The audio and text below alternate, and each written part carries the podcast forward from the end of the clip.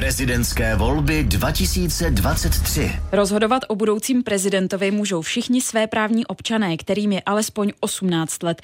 Týká se to i těch, kteří plnoletosti dosáhnou až druhý den voleb. Hlasovat proto můžou taky prvovoliči, kteří ještě v prvním kole nemohli. Všichni musí mít doklad totožnosti, tedy platný občanský průkaz nebo pas. Jinak jim volební komise hlasovat nedovolí.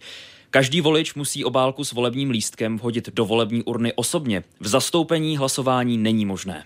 Pokud chcete volit jinde než v místě trvalého bydliště, pak potřebujete voličský průkaz. A když už ho dostanete, volit s ním musíte i v případě, že změníte plány a hlasovat půjdete v domovském okrsku. Bez průkazu vás už komise volit nenechá. Má to zabránit tomu, aby žádný volič nemohl odevzdat svůj hlas dvakrát. A ještě jedno upozornění: za ztracený voličský průkaz není možné vydat náhradu. V takovém případě taky hlasovat nemůžete. Ve druhém kole vám už nepřijdou hlasovací lístky domů do schránky. Voliči je dostanou až od volební komise přímo ve volební místnosti.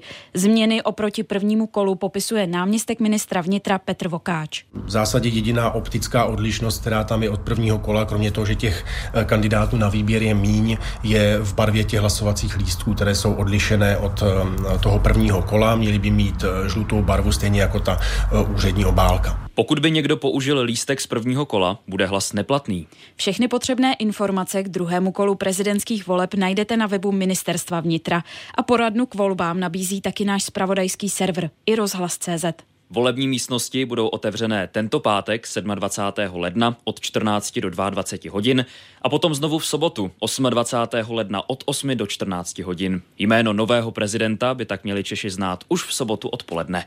Vojtěch Tomášek a Andrá Kubová, Radiožurnál.